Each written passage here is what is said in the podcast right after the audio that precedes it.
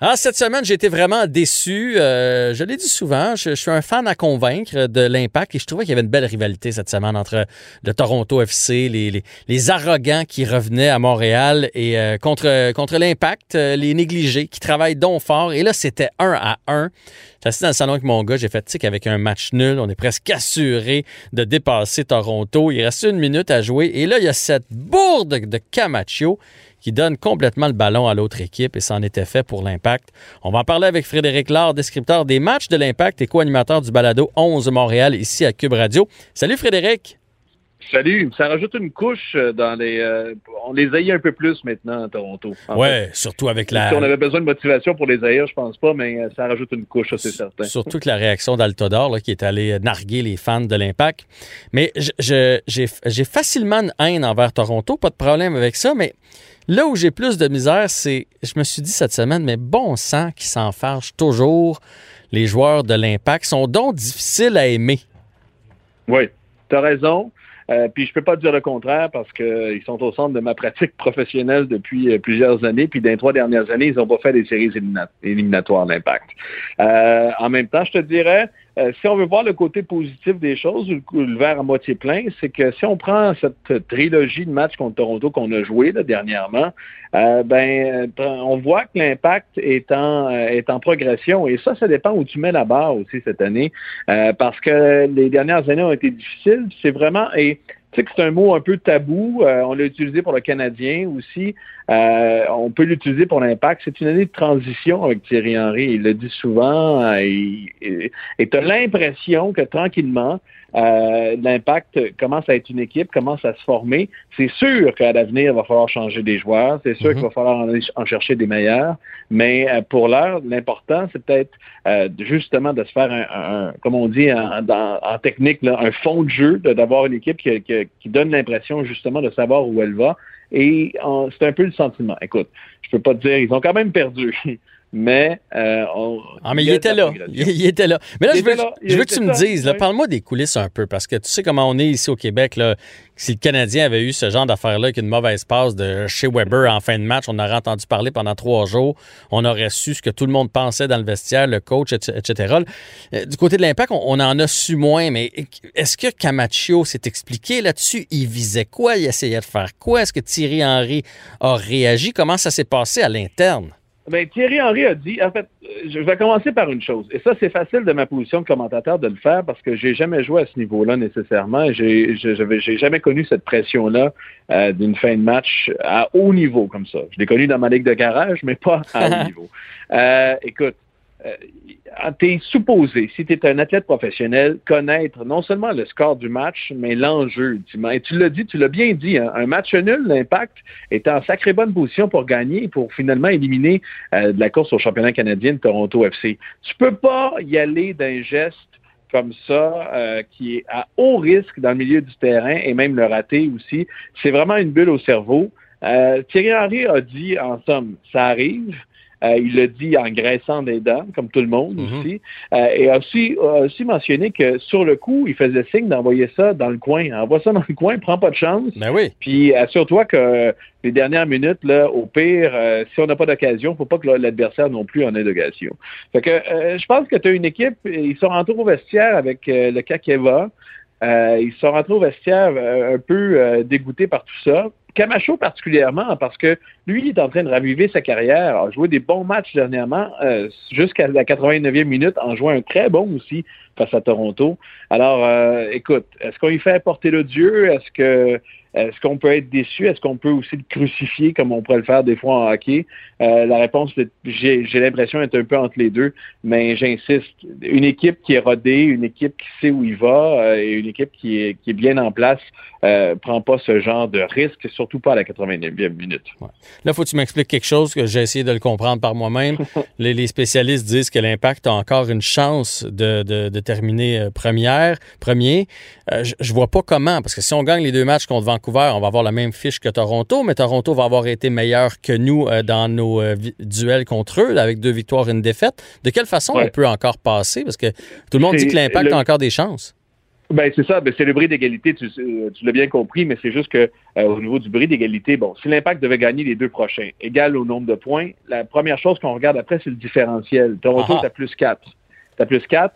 Euh, donc, il va falloir euh, dépasser ça. C'est donc au moins euh, un plus 4 que dans les deux matchs face à Vancouver que l'Impact doit ramener. Ou, au pire, s'il devait gagner et qu'au niveau du différentiel, on serait égal, Toronto et Montréal, ce serait le nombre de buts à l'étranger. Alors, à ce moment-là, il, il faudra en compter 5. moi, je te dis, commençons par gagner la première. On fera les comptes à la dernière et la deuxième face à Vancouver.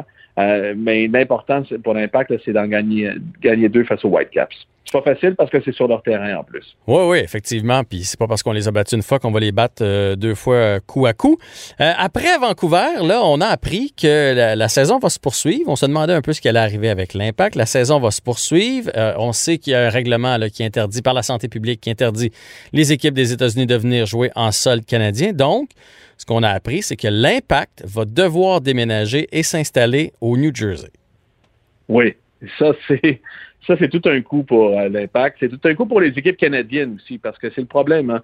Et c'est euh, une époque, euh, c'est pour le moins une année pour le moins inhabituelle avec la COVID.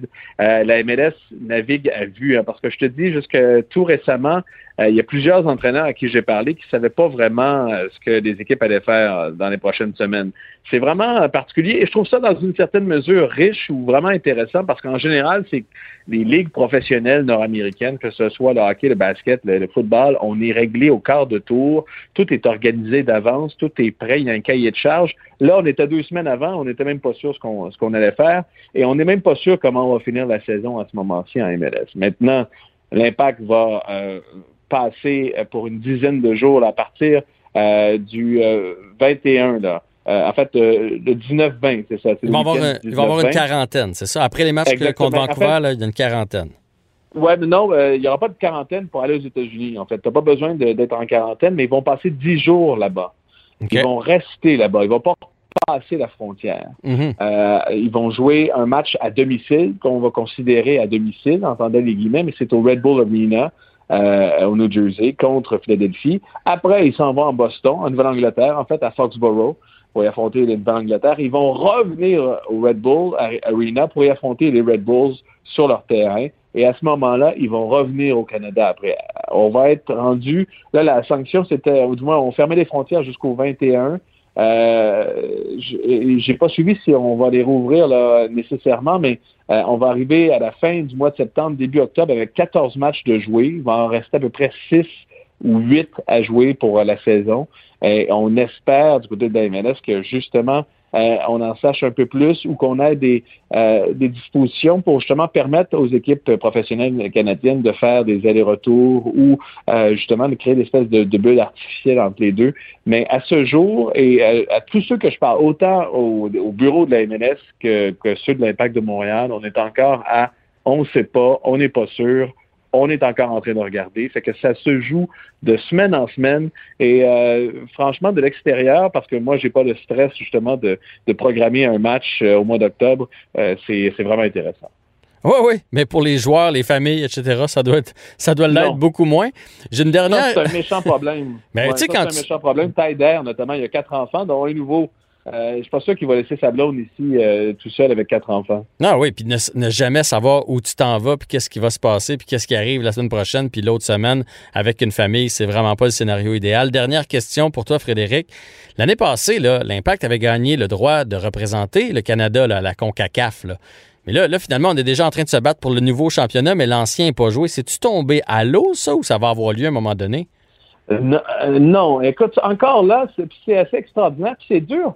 je veux pas, je veux pas faire pitié, mais pour un, euh, commentateur comme moi qui est supposé dans une certaine mesure de vendre ou, de partager mon plaisir de ça, euh, du soccer, c'est difficile de le faire quand on ne sait pas ce qui va arriver. Il n'y a toujours pas de, de détails quant à la suite des choses. Ce qu'on entend entre les branches, c'est qu'on va prendre euh, un mois ou quelques semaines justement et qu'on pourrait faire une autre bulle pour finir le tournoi de la CONCACAF. Mais c'est pas fait encore parce que là, la CONCACAF a un autre problème parce que tu as des équipes du Honduras, du Costa Rica, du Mexique, mhm. des États-Unis et du Canada. Alors, euh, c'est toute une euh, c'est toute une façon, chaque santé publique a dealé, a géré la crise différemment. Il y a des règles dans chacun des États, dans chacun des pays différents. Fait que pour l'instant, c'est pas annulé. C'est pas annulé cette CONCACAF là. Euh, mais on a des problèmes de date présentement et c'est du give and take, si tu me permets l'expression. Euh, il y a plusieurs intérêts, intérêts économiques ici et là, intérêts euh, de, de sportifs aussi. et encore là, tu l'as dit, si l'impact doit être dans une bulle pour en présentement pour la saison régulière, probablement qu'il va falloir qu'il soit dans une bulle pour les séries de la MLS. Euh, est-ce qu'on donne une autre bulle pour la CONCACAF? Je pense qu'il y a des familles qui vont trouver ça euh, éreintant, pas mal trop éreintant. Euh, alors, il y, a encore, il y a encore beaucoup de discussions à avoir euh, quant, à ça. Alors, je, reviens. J'aimerais ça te dire quelque chose de clair. Non, non, mais... C'est encore dans les nuages, c'est assez extraordinaire, c'est encore pas clair. On comprend bien, on comprend bien l'enjeu, puis c'est comme ça partout dans toutes nos vies. Alors, on est habitué. Frédéric Laure, grand merci d'avoir pris du temps pour nous aujourd'hui, puis on manque pas ta balado 11 Montréal. Bonne journée à toi. Ça veut dire bonne journée. Bye.